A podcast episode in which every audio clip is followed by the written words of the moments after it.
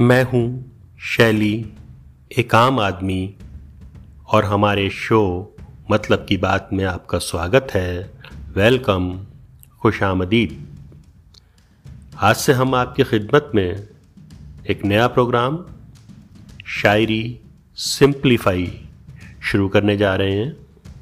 आज इंटरनेट ने हमें किताबों और भाषा की शुद्ध साहित्यिकता से खींचकर बहुत दूर कर दिया है। जिससे आज ना हमारी हिंदी और ना ही उर्दू पर पकड़ है। आज अगर बच्चों को पैंतीस कह दो तो फ़ौरन पूछते हैं, पापा, इंग्लिश में बताओ। और इसी चीज़ ने कहीं ना कहीं हिंदी और उर्दू साहित्य में कविता और शायरी की समझ को भी कमज़ोर कर दिया है, जिससे हमारे रुझान में भी कमी देखने में आती है। अगर हम अपनी इस विरासत और इतनी बड़ी संपदा का इस्तेमाल नहीं करते तो हमारे से बड़ा बदनसीब शायद ही कोई और होगा। इस प्रोग्राम के तहत हमारी कोशिश होगी कि हम हिंदी और उर्दू शायरी को आसान तरीके से आपके सामने ऐसे पेश करें, जिससे भाषा के कठिन शब्द रुकावट ना बने। अगर कोई ऐसा शब्द किसी शायरी के बीच आ जाता है, जिसके अर्थ हमें नहीं पता हो तो ये ऐसा महसूस होता है, जैसे कोई लजीज खाना खाते खाते अचानक मुँह में कंकर आ गई हो। हमारी कोशिश है कि हम सभी हिंदुस्तानियों को और ख़ासकर अपनी नई पीढ़ी को अपनी विरासत से परिचित कराएँ, जिससे उनमें अपनी अजीम विरासत को लेकर बेदारी पैदा हो? आपको हमारी कोशिश कैसी लगी? हमें ज़रूर बताइएगा। आज की शुरुआत हम उर्दू के बड़े अजीम शायर की नज़म से कर रहे हैं। इस नज़म का नाम ताजमहल है और इस अजीम शायर का नाम हम आपको आखिर में बताएँगे। जैसा कि आप सभी लोगों को मालूम है कि ताजमहल को शहनशाह ने अपनी बेगम मुमताज़ के लिए बनवाया था। तब से ताजमहल दुनिया भर में प्रेम का प्रतीक बन गया है। मगर यहाँ इस नज़म में शायर इससे अपनी सहमति नहीं रखता है और अपनी महबूबा, यानी प्रेमिका या बिलवेट कह लीजिए, को कह रहा है कि तुम मुझसे यहाँ नहीं कहीं और मिला करो। चलिए जानते हैं कि शायर को इसमें क्या बुराई नज़र आई और क्यों। तो आपकी नज़र है नज्म ताज महल मेरी महबूब, कहीं और मिला कर मुझसे, ताज तेरे लिए एक मजहर उल्फत ही सही। तुझे इस वादी रंगी से अकीदत ही सही।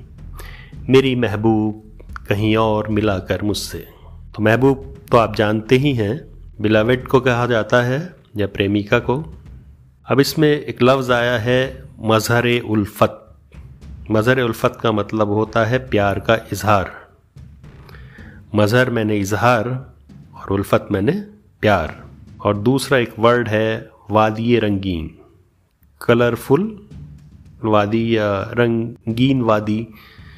तो जैसे हम कश्मीर की वादी देखते हैं, बड़ी खूबसूरत होती हैं पिक्चरों में भी देखने को मिलती हैं। और अकीदत का मतलब है, एक रूहानी लगाव या किसी चीज़ के प्रति आपकी श्रद्धा।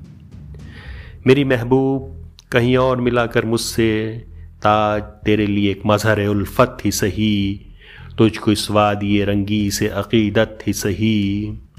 मेरी महबूब कहीं और मिलाकर मुझसे बज़म शाही में गरीबों का गुज़र क्या मानी? सब जिस राह में हो, सतवत शाही के निशान बज़म कहते हैं महफिल को या सभा को, और शाही आपको पता ही है, रॉयल।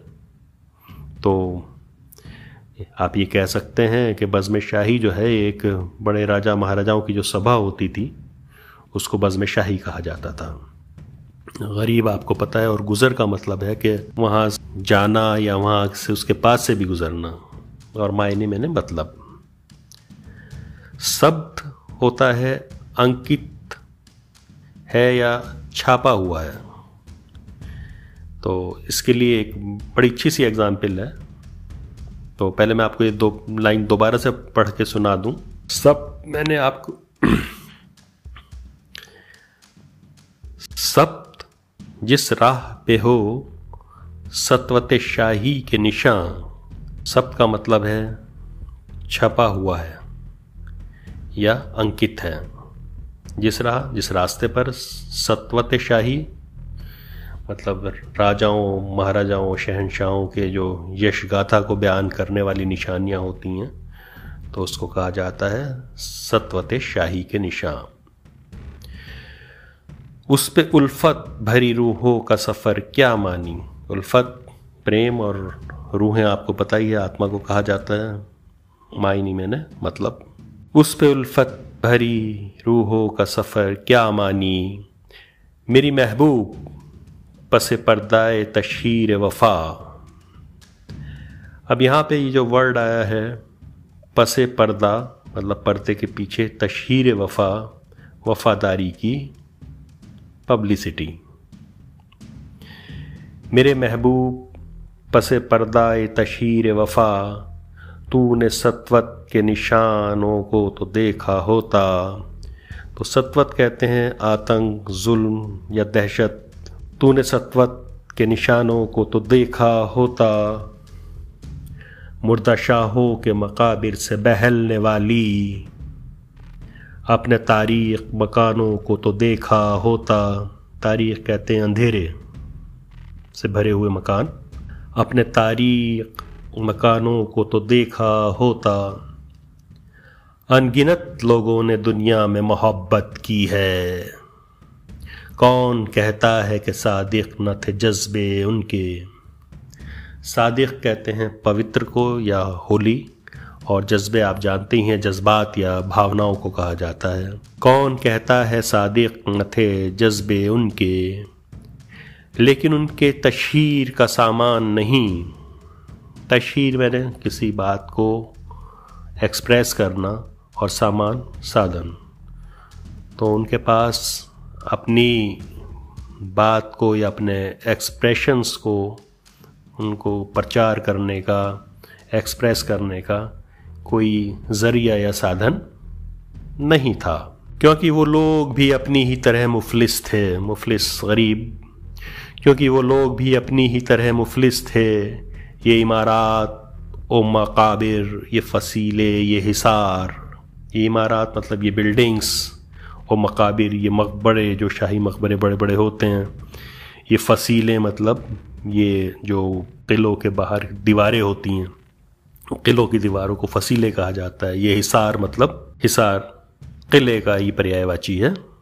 तो किला या दुर्ग, उसको हिसार कहते हैं। ये इमारत, मकाबिर, ये फसीले, ये हिसार, मुतलकुल हुक्म शहनशाहों की अजमत के सतूं। मुतलक अलहुक्म शहनशाहों की अजमत के सतूं। मुतलक अलहुक्म का मतलब होता है अनकंडीशनल शहनशाहों की अजमत।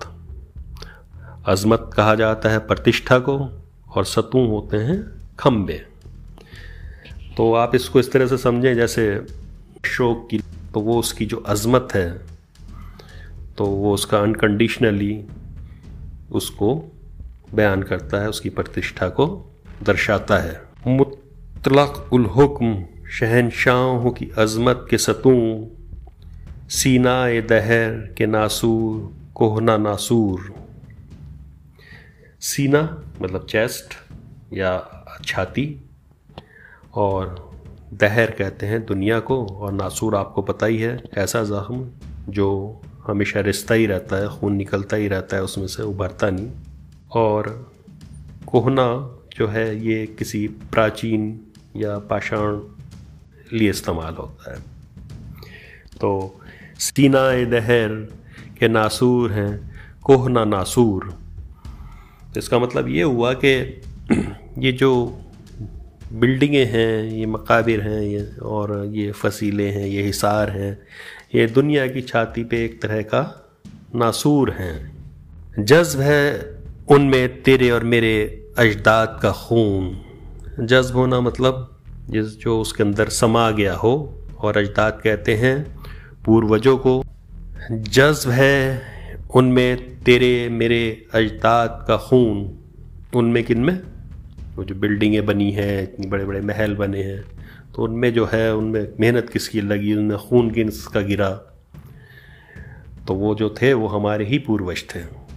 मेरी महबूब, उन्हें भी तो मोहब्बत होगी नो डाउट मोहब्बत करने का हक जो है वो किसी शहनशाह को ही थोड़ा ना है। कोई भी कर सकता है। एक मज़दूर भी तो मोहब्बत कर सकता है। तो उसी के बारे में कह रहे हैं कि मेरी महबूब, उन्हें भी तो मोहब्बत होगी। जिनकी सनाई ने बख्शी है, उसे शक्ल शक्ल जमील कहते हैं। बेहतरीन शक्ल। और मगर यहाँ पे इसको कहेंगे हम बेमिसाल आर्किटेक्ट। एक खूबसूरत इमारत की शक्ल में उन्होंने इसको बना के तैयार किया। जिनकी सनाई ने बख्शी है उसे शक्ल जमील। उनके प्यारों के मकबरे रहे बेनाम नमूद। यहाँ पे बेनाम नमूद मतलब जिनके नाम होगा, किसी को पता ना हो। और वो मतलब गुमनाम हो। अब ताजमहल बना, इतनी खूबसूरत इमारत बनी, मगर उनके बनाने वाले जो हैं, इस खबर में पड़े हैं, किसी को नहीं पता। वो जो हैं बेनाम और नमूद हैं। आज तक उन पे जलाई न किसी ने कंदील। आज तक वहाँ पे जाके किसी ने कोई लालटेन भी नहीं जलाई मतलब उन्हें कोई श्रद्धांजलि भी नहीं दी गई।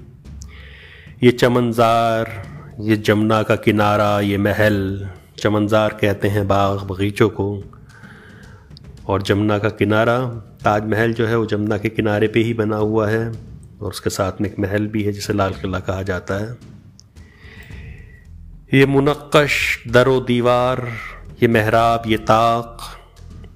मुनक्श कहते हुए, सजे हुए दर, दरवाज़े, दीवार आपको पता ही है, और महराब, छज्जे और ताक, वो जो एक छोटे से खाने होते जिसमें चिराग वगैरह जलाए जाते थे तो उन्हें ताक कहा जाता था। ये मुनक़श दर दीवार, ये महराब, ये ताक, एक शहनशाह ने दौलत का सहारा लेकर हम गरीबों की मोहब्बत का उड़ाया है मदाख मेरी महबूब कहीं और मिला कर मुझसे। तो जनाब, ये थी नज़म, जिसका नाम था ताजमहल। तो इसको मैं आपको एक बार दोबारा से, क्योंकि अब इसका अर्थ आपकी समझ में आ गया है, मायने आपको पता हैं और सिंप्लीफाई हो गई है। तो अब आप इसका पूरा लुत्फ उठा सकेंगे। अब मैं इसको आपके सामने एक बार दोबारा से सुना रहा हूँ। मेरी महबूब कहीं और मिला कर मुझसे, ताज तेरे लिए एक मंजर उल्फत ही सही, तुझको इस वादी रंगी से अकीदत ही सही। मेरी महबूब कहीं और मिला कर मुझसे, बज़म शाही में गरीबों का गुज़र क्या मानी? सप्त जिस राह में हो सत्वत शाही के निशान। उस पे उल्फत भरी रूहों का सफ़र क्या मानी? मेरी महबूब पस पर्दाए तशहीर वफा, तूने सतवत के निशानों को तो देखा होता। मुर्दा शाहों के मकाबिर से बहलने वाली, अपने तारीख मकानों को तो देखा होता। अनगिनत लोगों ने दुनिया में मोहब्बत की है। कौन कहता है कि सादिक न थे जज्बे उनके? लेकिन उनके लिए तशहीर का सामान नहीं, क्योंकि वो लोग भी अपनी ही तरह मुफलिस थे। ये इमारात और मकाबिर, ये फसीले, ये हिसार मुतलक हुक्म, शहनशाहों की अजमत के सतूं।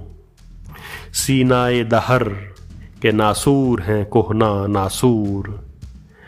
जज्ब है इनमें, तेरे और मेरे अजदाद का खून, मेरी महबूब, उन्हें भी तो मोहब्बत होगी। जिनकी सनाई ने बख्शी है उसे शक्ल जमील, उनके प्यारों के मकाबिर रहे बेनाम नमूद। आज तक उन पे जलाई न किसी ने कंदील। ये चमनजार, ये जमुना का किनारा, ये महल, ये मुनक्श दरो दीवार, ये बहराब, ये ताक। एक शहनशाह ने दौलत का सहारा लेकर हम गरीबों की मोहब्बत का उड़ाया है मज़ाक। मेरी महबूब, कहीं और मिलाकर मुझसे। इस नज़म को लिखा था साहिल लुधियानवी साहब ने, जो बॉलीवुड के मशहूर गीतकार भी थे। और हमने उनके बहुत गाने सुने भी हैं और पसंद भी किए हैं और उन्हें सराहा भी है। जैसे उनका एक बहुत मशहूर गाना मुझे याद आ रहा है, जो फ़िल्म कभी कभी का था कभी कभी मेरे दिल में ख्याल आता है। तो ये भी साहिल लुधियानवी साहब का ही गाना था। आपको हमारी कोशिश कैसी लगी, ज़रूर बताइएगा, फिर जल्दी मिलेंगे। इसी सिलसिले की अगली कड़ी में एक बार फिर से